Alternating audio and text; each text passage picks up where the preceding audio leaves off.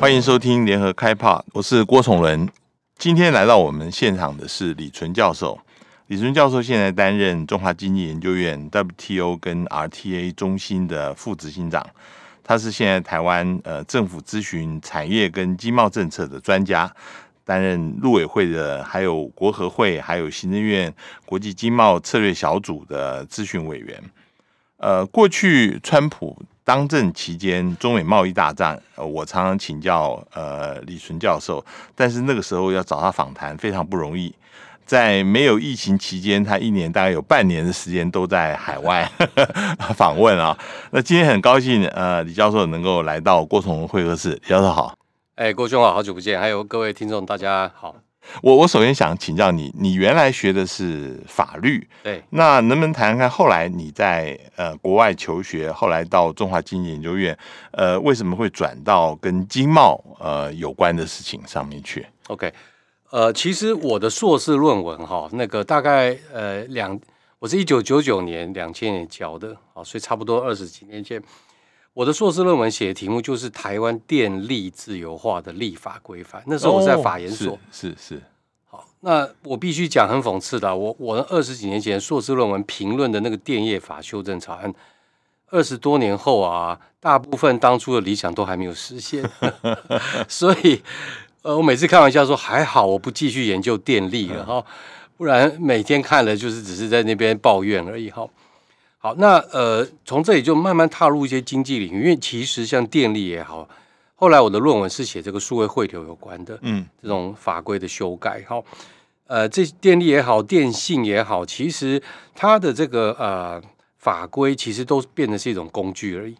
实际上，它这些法规的内容是受到了很重要的，特别是产业经济学的理论的引导，嗯，嗯，比如说电信。好，产业经济学理论说，如果你不针对像中华电信，各国都有一家中华电信，就是所谓的主导业者或者所谓既有业者，嗯、如果你不你不针对它做一种不对称管制，对它义务多一点的话，嗯、那你开放是假的，因为不会有业者想要进来，嗯、没有人可以跟他竞争。嗯、OK， 这样的一个呃经济逻产业发展的经济逻辑就贯彻在各国的，包含台湾的电信法里面。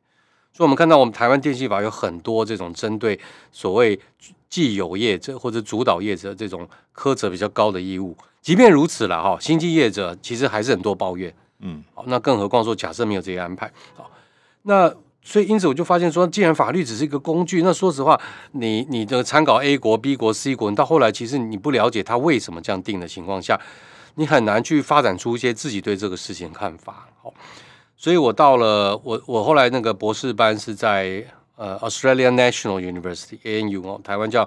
澳洲国立大学，好、哦，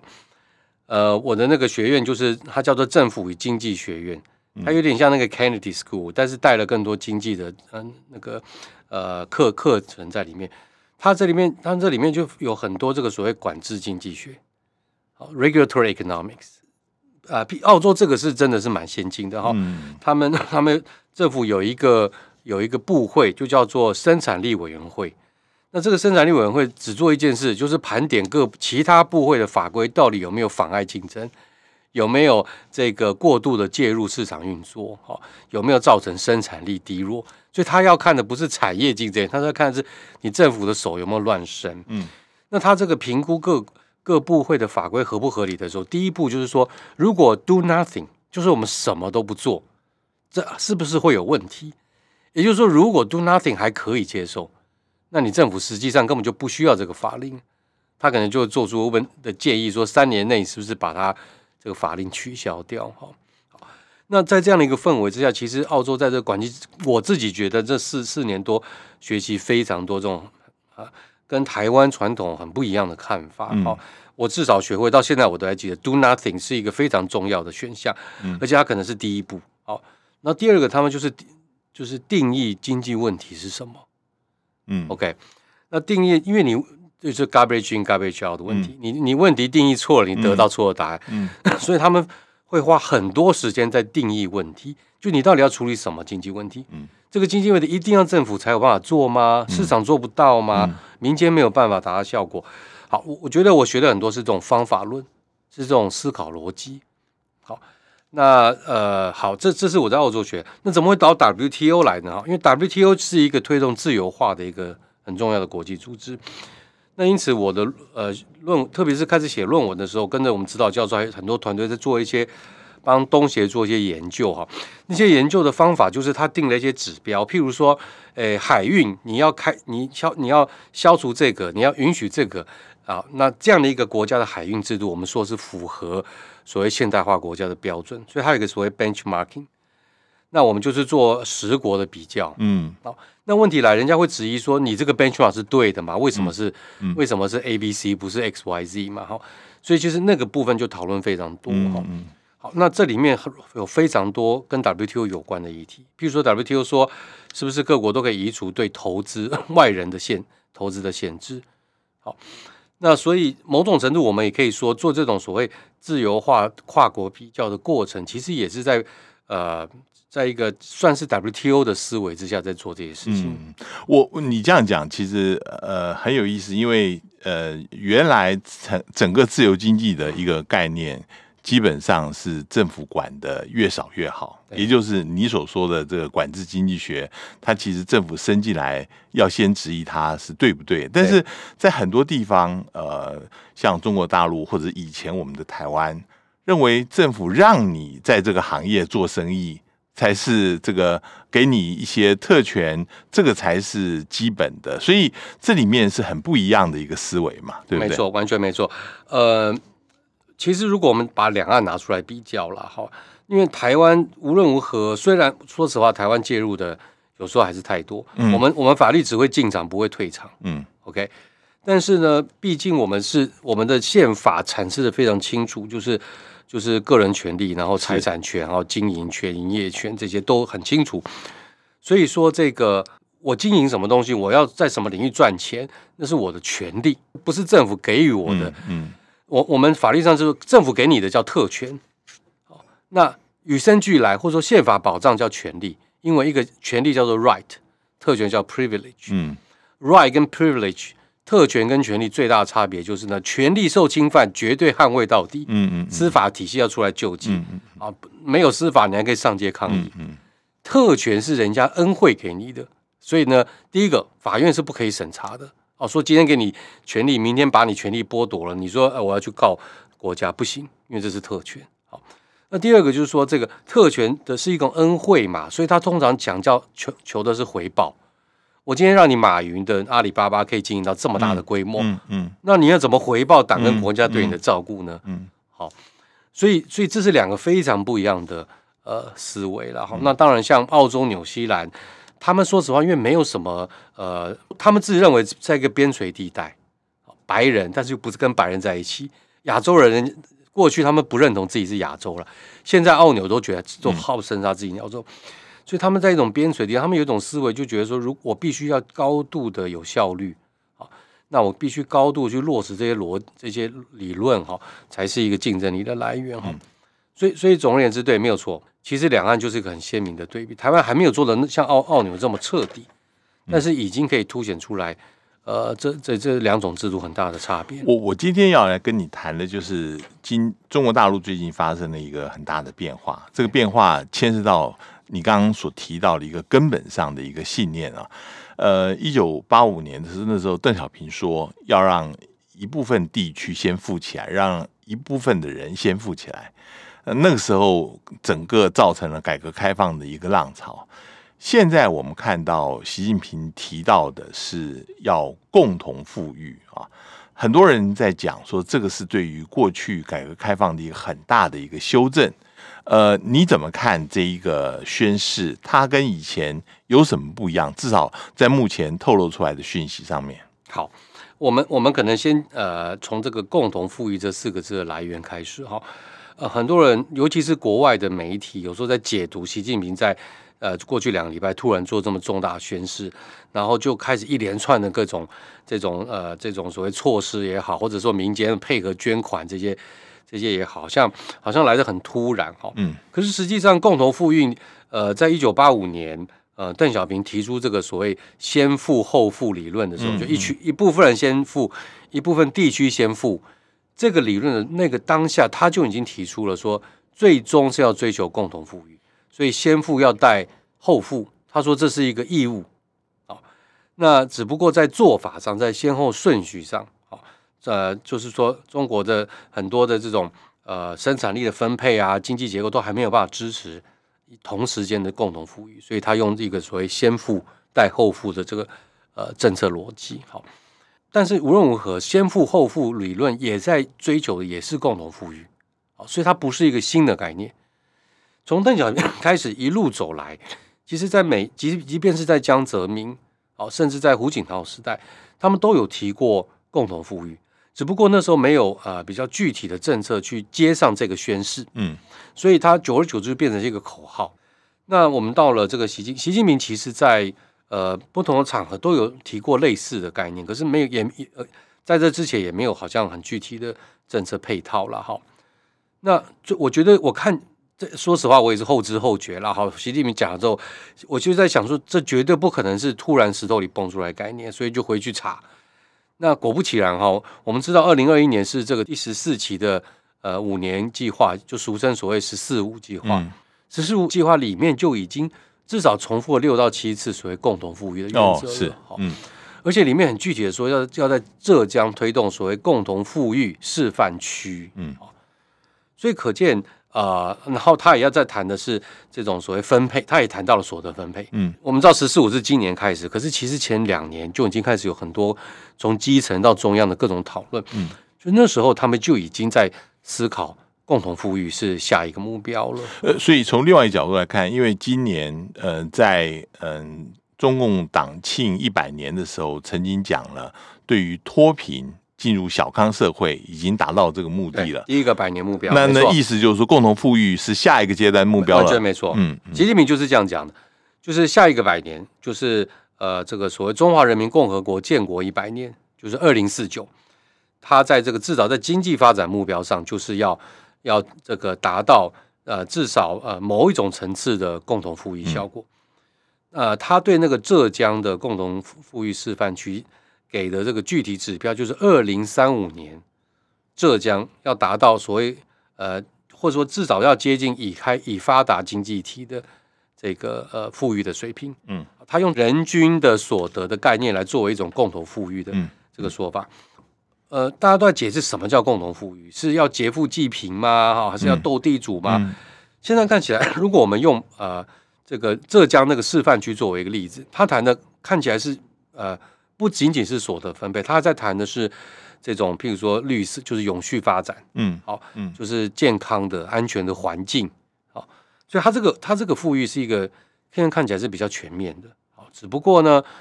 呃，真。呃，比较扭曲、比较严重的问题其实是所得分配，嗯，啊，然后其实 它, 它背后还有另外一个问题，就是社会阶级流动性越来越吃力。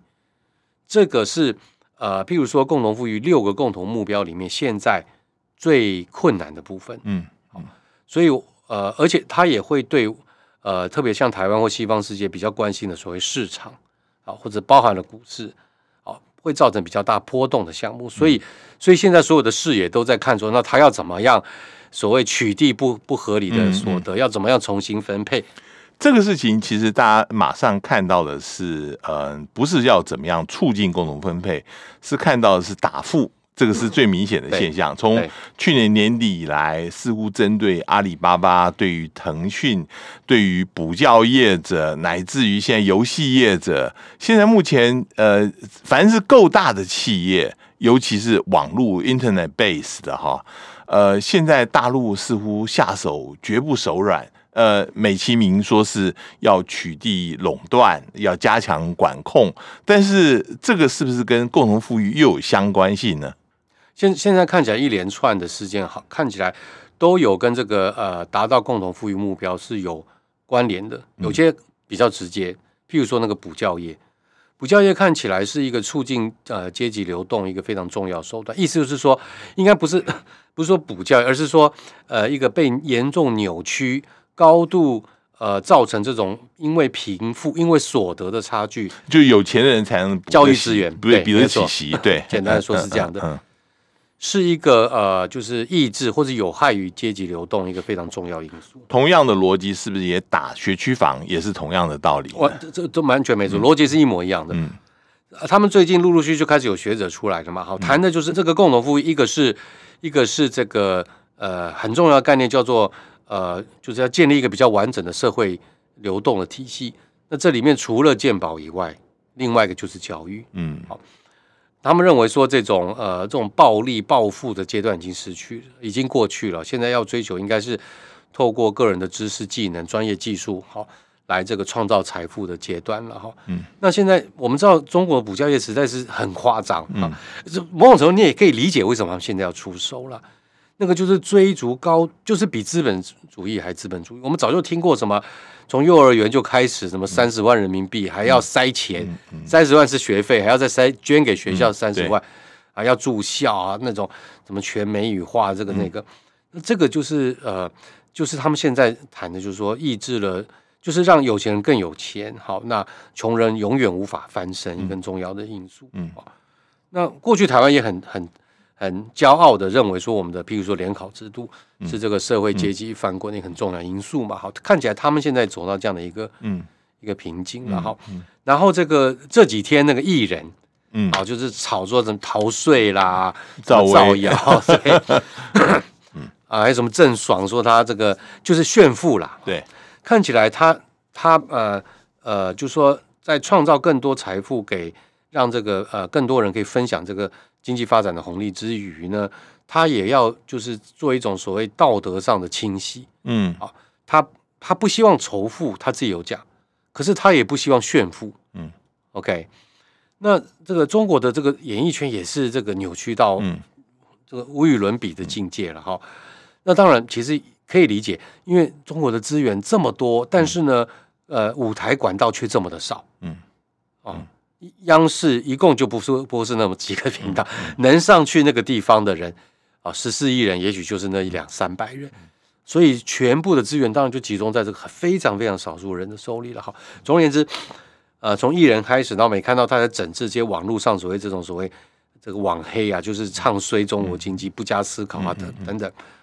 看起来他他有一个道德层面的清晰啊，然后他也有这个。呃，社会制度的改革啊，现在我们主要看到是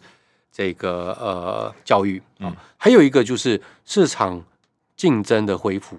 现在他们有个感觉，就是说，呃，这些所有的呃机会都被这 B A T 就是百度、阿里巴巴跟腾讯挡住了。好、啊，现在他们过去十年的做法是，只要看出来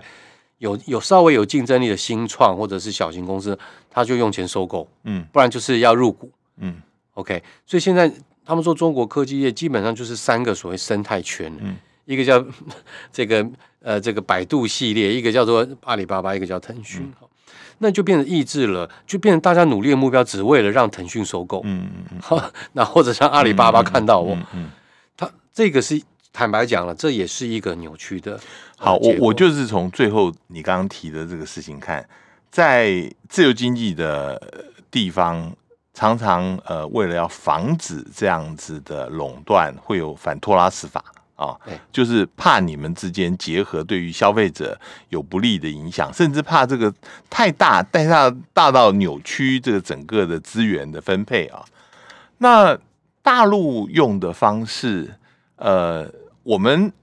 看到说是他表面说是反垄断，但是它是用我们知道的反托拉斯的法律的方式做呢，还是是一种行政干预？就是硬把你整个呃，比如说要你呃捐钱，或者是要你呃，现在我们好像还没有看到要他自己要列解的一个情况，将来会不会走到那一步？你觉得这个这一阵子反垄断会到什么样的情况 ？OK， 我我我觉得我看到呃，我们先看一下差别啊、哦，呃，中国大陆也有反垄断法。就是类似美国的反托拉斯法，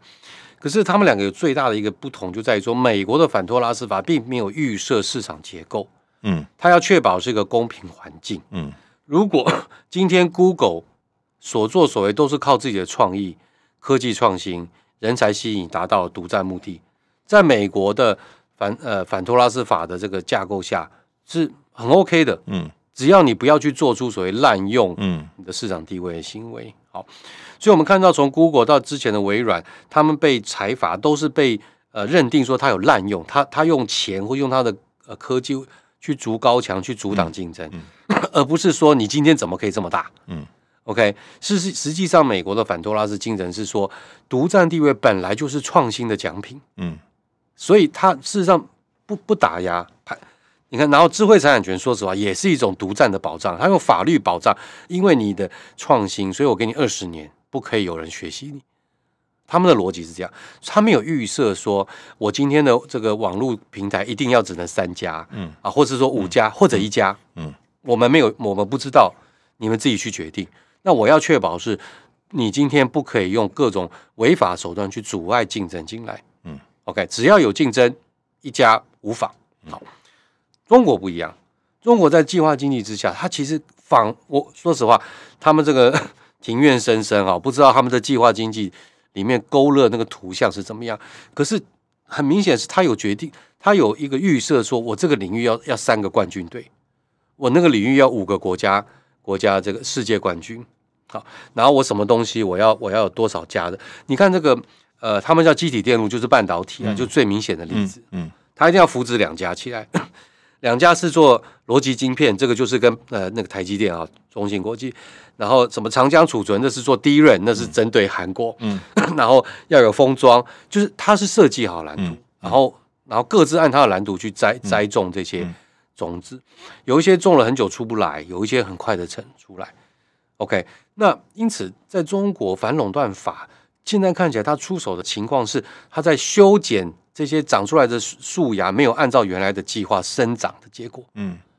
，OK， 所以它有预设的市场结构，嗯，那这也就是为什么我们说 B A T 是一种特权。某如果从我呃所谓市场经济来看，因为今天它某种程度会涨到三个生态系是国家保护，或者是说呃容忍的，或者是某种程度叫放纵的结果。理论上，也许三年前、十年前。呃，这个他们的监管机关就应该要出手了，在他们这个大肆的各种并购之余，事实上补教里面每这 B A T 每一家都有投资很多很多的，嗯，这个这个呃参就入股进去了哈。很明显就是说，呃，这让我想到他们之前有一个争论，就是呃蛋糕先分蛋糕还是做更多蛋糕的争论嘛。嗯嗯嗯嗯、那很明显在这之前，那个主流思维是说蛋糕现在还不够，我们继续创造蛋糕。嗯嗯好，那到今天我们发现蛋糕分的有点不平均了，嗯嗯那我们就过来整理了哈。嗯嗯但。但我觉得我还是比较想，就是我们想象它是一个花园，其实这个花园的主人已经想好这个这个角落要种什么草，嗯、那个角落应该要长什么，他们各自有各自的目的，嗯、所以这里才有香味，那里才可以看、嗯、眼睛可以观赏。结果那树长出来不是它那个样子，它就要开始修剪，所以叫叫整顿。嗯嗯嗯整顿不是说要把这树。当然也有可能把它拔掉了，但是那可能是最后一步。好，那那我问你，就是说这个有没有可能另外一个情况，就是这些号称是私有企业的，其实到了某个程度，会不会大到让这个政权觉得已经完全会失控的这样子，有一个政治风险在这里？我我想，呃，在七月呃初，就是六月底的时候，滴滴出行要硬要在美国上市这个事情，其实呃很多人也都看到，这个呃对于大陆来讲是一个蛮大的一个刺激的。如果说滴滴它的所有的 data， 它的大数据，如果将来呃借着这个方式，他们至少大陆是这样说的，流到外面去的话，这是一个非常危险的情况，所以。最近，呃，《Financial Times》有一个报道说，现在要滴滴哦，要把它的有部分股份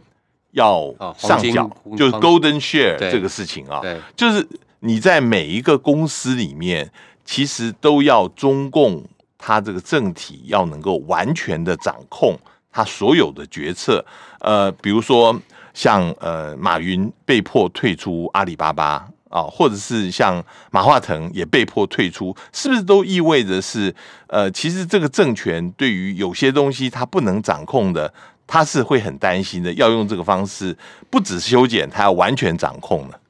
我我完全同意这个观点，嗯嗯，也就是说，这个我我们刚才形容就是中国共产党在计划经济之下像是一个花园嘛，好，中国中国所谓中国梦它其实是有个图像的，怎么布局。当然这个中国梦会面对譬如说来自美国的挑战啦、嗯、等等，这个其实都在这个梦的范围里面。可是问题来就是说，这个花园大家都不知道，他讲他他讲出来让大家想象的花园是不是他心里真正想的那个花园、嗯嗯哦、他跟我们说这边要种郁金香，可是实际上他会不会真他试试看，他最讨厌郁金香、嗯、他看看哪个家伙竟然真的还去种了郁金香好，这个这个我们叫做 hidden agenda， 因为呢人治的色彩太浓厚，再加上说他因为一党专政，所以永远有他没有民主机制，可是他其实还是有挑战权力的机制，嗯嗯嗯好呃很容易的就会被外界，不管是穿凿附会或者是真的这个、呃、掌握那个情报，说这些的呃政策背后都有比如说巩固政权或是打压政敌，好，或者是说强化控制的这个手段在里面。其实我觉得中国大陆最外界不容易掌握的地方就在这个地方，嗯嗯嗯、哦、就是它有很多的 hidden agenda， 好、哦，因为历史上面不断的重复在显出确实如此，好、哦嗯嗯，可是表面上它还是告诉你说这是这个中国梦的花园。好，我们想象是这个样子，我希望我们大家一起走到这个、嗯嗯嗯、这个美好的呃境界来了。好，譬如说这个呃呃 Golden Share、哦、这个在呃过去西方世界民营化的过程里是非常有名的一个机制。好，那他在谈的就像英国、纽西兰、澳洲都有使用 Golden Share， 这个 Golden Share 是因为这些公司企业本来是国营企业，譬如说英国航空或是说这个澳洲电力，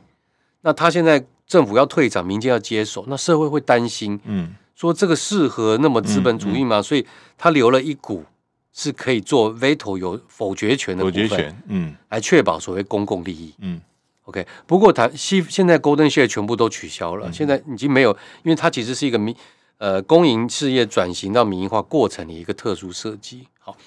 那、啊、现在中国的 Golden Share 是倒过来的，倒过来是民营企业做得太好。我现在要不，我要参与你的，呃，应该这样讲，我要确保你的私私人的决定跟我这个公共的决定是相同的。我我们姑且就先认为说，党跟国家是一个代表公共利益了哈、嗯嗯。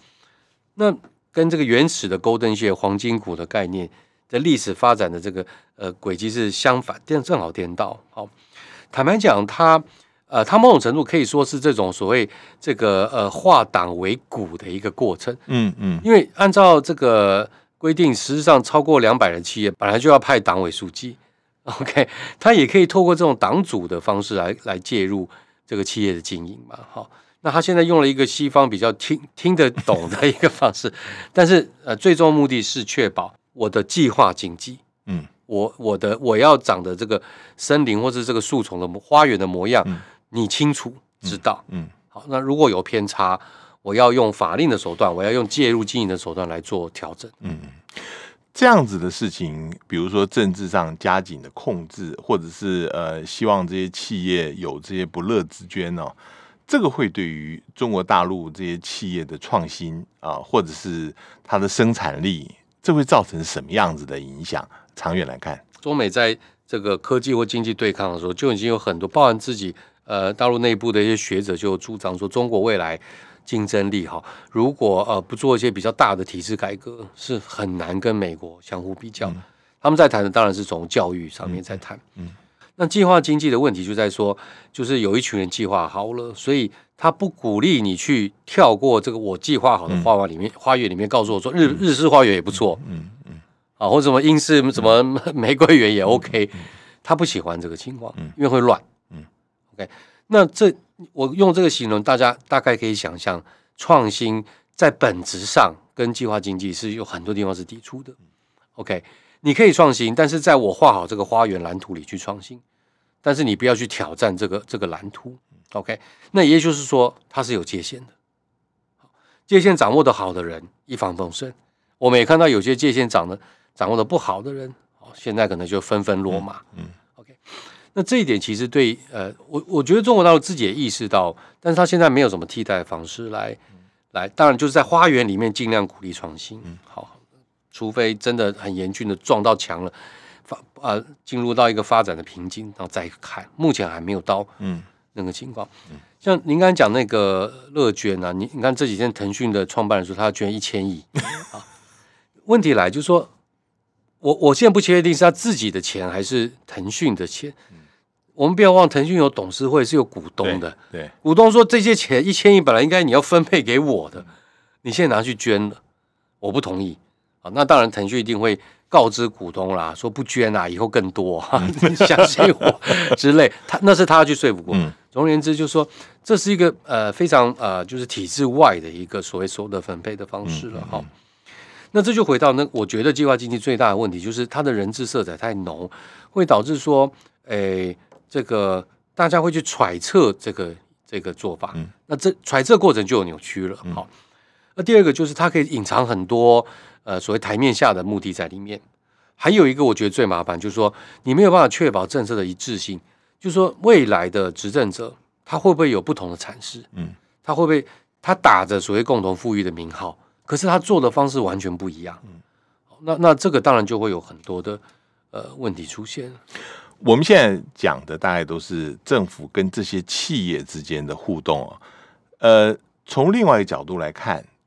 这样子的打富或者是要求共同富裕，是不是真的受到一般人的支持？这我这我的问题就是说。呃，是不是大陆已经贫富不均到，就是如果这样子做，呃，反而会赢得呃大家对这个政策的拥护？还是说，呃，其实并不是呃这个贫富不均有到的程度，而是大陆呃因为这个四四九年以后，其实一直有这样子，比如说呃。这个分田地打富豪的这样子的心态，呃，其实也看不得。有一些人他们真的会富起来，所以其实没有这么贫富不均，但是也都举手呃称赞这个政策的好呢。我我觉得呃，绝大部分的社会只要想到财富重分配的政策，应该都会获得支持，因为毕竟在大部分的社会里面，贫富不均的问题只只是随着时间变得严重而已。嗯我们看到之前这个法国这些作家，台湾现在还在收集所谓用不要用什么五分位嘛，用二十分位，或是用一百分位来看那个财富的那个分配，或是说两百年的那个财富的变化，你就会发现，其实那个两极化的趋势是一直在恶化当中的，包含台湾。坦白讲，台湾还算是一个，台湾现在问题就是说，可能譬如说台北，好，问题比较严重哈。那我们看到中国这个这个四十年来经济高度发展。特别是在所谓一部分人富起来这个原则之下，确实造成了我我必须讲我的感受比台北比比台湾更为严重这种贫富的落差。呃，我们不要看那个北京、上海、什么深圳、广州这种这种大城市，我们光看福建。呃，如果各位看地图知道，福建隔了一个武夷山，后面就是江西。那你去随便找各种资料，你就会发现福建的人均所得。大概是江西的一倍，嗯 ，OK， 那福建当然就是所我们所谓的沿海省份啦。福建再往北走就是浙江，啊，浙江再往走就是江苏，这三个省份的这个啊、呃、平均所得，可能已经就是按照世界银行定义的已开发国家接近了，嗯、超过了大概一万三美金以上了，好、嗯，最少。那可是我们逐渐往内陆走，你就会发现那个落差可能是三倍、五倍之多了哈、嗯。呃，我这边 Google 呃那个 Wiki 上面有一个人做了一个表，他说北京的这个平均购买力，如果用那个购买力评价 P P V 来计算，嗯、已经超过四万美金，嗯、台湾是五万五了，嗯、全国平均哈、哦，已经四万了。可是有一些省份大概只有一万一，甚至还不止不到。OK， 那那这个就我们这只这是人均哦。我们还要知道，在北京可能有一堆人是四十万，呃、我们在讲是平均四万，但是可能里面有四十万、四百万，嗯，都有可能。嗯、好，那关键来就这些人又特别的不就特别的爱炫耀，生怕别人不知道他，嗯嗯、他, 他是四十万的这个购买力，所以就会呃导致就是说那种至少在感受上，有点像我们那个体感温度，嗯，在感觉上，嗯、贫富的差距是越来越严重。嗯，嗯第二个。就是这个，我我之前很喜欢，我觉得中国有个问题，就是因为它的那个社会制度、社会支持制度不到位，所以像呃健康保险，嗯，尤其是像农保，那个农保的自付涵盖率非常非常低哈、哦，所以农民很容易什么，农很容易就是所谓因病转贫，嗯，他已经摆脱了贫穷进入小康，嗯，可他很可能因为家族里面一场大病，又回到了贫穷的阶段，嗯，因病转贫这个问题是持续存在的，嗯，哦，那像这些都会导致这，然后再加上我们讲教育，好，大家看这个有钱人玩的那种教育的模式，嗯，就是根本就是做梦也没办法梦到的那个境界，嗯，就会我觉得会有更多这种这种所谓呃暴就是 resentment， 就是、嗯、就是不满，嗯。嗯那这这这也我觉得也反映出为什么他此时此刻必须要做这种、嗯嗯嗯、这种整顿，然后至少要在感受上感觉政府有就是 do something 来、嗯、来来改善这个问题了、嗯嗯嗯。当然 ，again 就是刚才那郭兄讲了，那个马云也不是那么讨喜嘛，哈，利用这个机会顺便也把这几个老大自以为是哈、嗯嗯、富可敌国的，顺便整顿一下，嗯，告诉他们说你不要去乱想花园，花园是我想的，其他你可以好好干。都都，我觉得是混杂着很多重的这个呃手段在里面的，但是民意的支持，我相信是存在的。我的比较好奇就是说，嗯、呃，就是说这个东西，大陆要共同富裕、富裕或者要打富啊，其实他也知道这个对于他整个经济，事实上，嗯、呃，不是一个很有利的经济发展，不是很有利的。可是另外一方面，他也要做一些事情，让这些呃一般人觉得。呃，他们的贫富不均至少有些政策能够来矫治，所以这是一个暂时性的措措施呢，还是这个是一个可持续的东西？我为什么这样问？主要是呃，习近平上来以后，他打贪，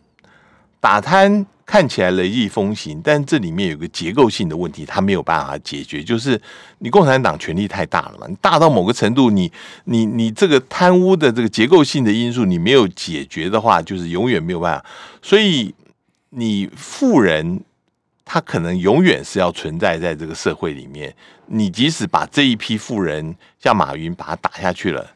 你你还是有别的富人会起来，所以这个问题呃，除非真的能够全部都能够大家都富裕了，但是这个看起来又是蛮遥不可及的，所以你怎么样评估这个政策？我觉得这个目标是一个呃，会是一个比较长期的方向。可是现在大家最呃呃有所保留或是担心的，其实是他的手段。嗯，哦，譬如说习近平一定要在二十大以前做出一点成绩出来。嗯。嗯嗯那这个就会用很激烈的手段，譬如说教育的翻转，那可能是一世代两世代的人才有办法看到效果，可他要在两年内达到效果，那绝对不是从教育下手，那绝对是从打富下手。所以呃，现在我想第一个不确定性就是说，他急，他是不是想要在，如果他急着在二十大以前一定要要有一些成绩出来，那一定用激烈手段，而且是要用看得到的成绩。嗯，那这些富人。绝对是这个，就是说冒出头来要要去处理的，又又容易上新闻，嗯，大快人心，嗯嗯哦，然后留下印象，嗯，好，那其他那个长期的慢慢做，嗯 ，OK， 那这是这是大家现在最担忧，所以为什么他们这个你看这个五大科，说五那个 B A T 再加上其他几家，全部都在乐捐呐，啊，然后那个那个都是天天天文数字的乐捐，呃，就是说他们不确定，或说他们觉得。这种短期内要有一些部分成效的可能性非常非常高，他们一定就是就是 target 就是这个标靶对象了，嗯嗯嗯，那呃，第二个就是说 我, 我完全同意您刚才讲的那个结构问题不改啊，是不是真的能够达到那个目的会有问题，哦，我们还是回到那个花园理论，就是有有有大园丁、中园丁、小园丁、小小园丁，那这些人呢？呃，对那个花园的了解应该都比外面来得多，嗯嗯嗯，那所以想要透过掌握这个计划经济的未来蓝图来，呃，比如说盈利或发财的人，就就必须要去找到那个小小园丁、嗯、小园丁、大园丁，嗯嗯，那这些人非常非常少，那很多人要找他们，嗯，所以所以就像您讲，贿赂是好像是呃很难避免的，嗯。这就好，这就我觉得像那个中央电视台是最明显的例子，嗯嗯，上台的机会这么少，嗯，然后每一个舞蹈班都有一百人，嗯，然后有可能有一万个舞蹈班，嗯，那谁可以上春晚？嗯嗯 OK， 那最后当然就是红包或者其他各种各样的方式决定了，嗯哦，所以就他们讲的最有名言，就没有人想喜欢插队，嗯，插队是因为不知道下班车什么时候来，嗯，OK， 所以。呃，在他达到，当然，他们想我我在想象他们想象那个境界，就是那个所谓共同富裕的世界，或者是共同富裕的花园里，哎，不会有人要插队了，因为物资是充、嗯、完全充分、嗯，也不会有贿赂这种问题了哈、嗯，因为这个不需要。但是它的这个目前这个治理结构，如果不做些根本条件、嗯嗯、呃调整的话，还是很容易就走到就是要打压政敌、嗯，要巩固政权这样的一个呃结果。打贪大家都拍手，嗯、可是也有很多解释，他其实打的都是敌人。好，那有一群新的新贵起来，还是贪污问题并没有真的解决。好，嗯、呃，所以好回来就是说我我看起来他是一路走来三四十年来，不不同的共产党领导人都要追求的一个境界。可是呢，呃，他可能手段或是呃做法都不一样，更重要的是他能不能够成为一个长期的，嗯、在他所谓的二零四九第二个百年，嗯，达成的目的，好、哦，大家都有很大的问号。嗯、但最终二零四九他一定会宣布达成，嗯，因为定义权也在他手里、嗯，对 对, 对，有无达成，对，是由他来定义的。对，我最后呃加一个问题，就是说，嗯、呃，也有人提到就是。不只是他希望能够呃要共同富裕，同时呃也有人说到这跟外部的环境也有关系，就是呃现在整个中国的经济呃它要往回收，主要是要收到变成一个暂时经济的一个体系，主要是因应未来跟美国的贸易战跟货币战，呃用这个方式然后重新的巩固。呃，这个经济跟这个政权之间的关系，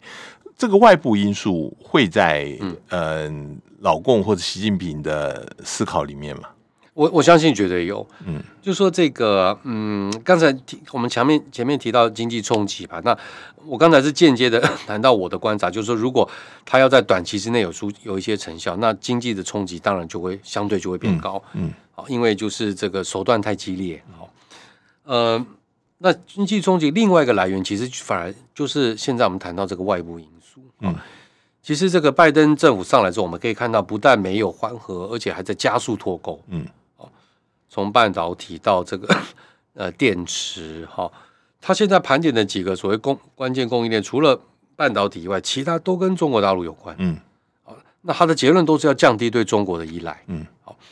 然后这个国会在推动几个法案。嗯，也在鼓吹这个，就算你不是关键产品，我也希望你这个供应要多元，不要世界工厂。我们讲讲好了，受到了呃原来这个把它当工厂的国家很大的一个呃质疑。好，所以这这个外部的环境之下，这个呃，他在此时此刻去推动共同富裕目标，而且呃，说实话，并不是呃，他们本质上并不是直接冲突。但是呢，他用如果他用的手段是我们刚才讲会造成经济很剧烈的波动的这种情况下，嗯嗯嗯、如果再加上美国或者甚至现在欧盟、日本这种所谓某种程度围堵的这个情势之下，嗯，嗯我我是有点担心他的这个经济的抗压性哦，嗯嗯、能不能够能不能够抵挡得过？嗯。所以从从这角度，美国应该应该是蛮支持中国在推动这个这个共同富裕政策。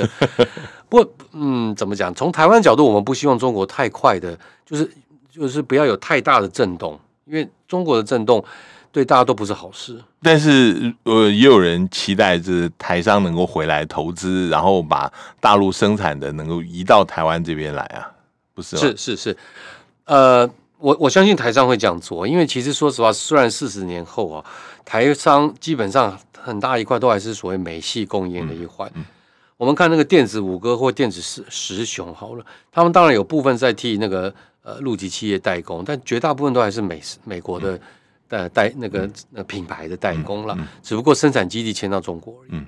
OK， 所以当那个美系的呃这种品牌商受到他政府的压力，或者是萝卜或棍子也好，开始要移转的时候，当然这个整个的供应链就会开始跟着走。嗯，简单说，很多决策并不是台北做的，嗯、也不是北京，嗯、可能是在加州，嗯、可能是在华府做成的哈、嗯。那呃，可是也有越来越多台商希望能够跟流大陆，把中国当成他的，就是那些内需市场当成他的这个这个对象。那我看起来，共同富裕，我觉得有挑战，但是也有机会。嗯，共同富裕之下包含了。呃，限制资本的无序扩张啦，然后反垄断啦，嗯、然后这个呃，促进这个就是呃，提高所得啦，提高消费，其实都是有助于内需市场成长。就是把饼做大的概念。嗯、那对这个想要深耕呃大陆市场的这个台商来说，当然是一个我觉得是一个好消息。嗯，好。那当然呃他们面对挑战就是说手段会不会太激烈，好、嗯、那波动会不会太大，那不确定性呃太高，那这些其实都也又又又会抵消掉这些所谓正面发展。嗯，那在当然最后再加上就是说这个美欧到底最后嗯这种不断的这种跟中国的这种互动呃应该说对抗的往来，对那个中国经济未来的呃影响是什么了哈。所以总而言之，我我不并不是全然悲观了。嗯嗯，那也可以理解中国为什么在这个做这个事。嗯，但是我觉得比较麻烦，就是第一个，它背后隐藏的目的有没有什么别的？嗯，好、嗯。嗯啊、第二个，它到它会用什么手段、嗯嗯？这几个会让大家感到最困扰的。非常谢谢李淳教授今天呃跟我们来谈呃大陆的共同富裕，它后面的一些想法。谢谢，谢谢，谢谢大家。谢谢。上网搜寻 V I P 大 U 点 com 到联合报数位版，看更多精彩的报道。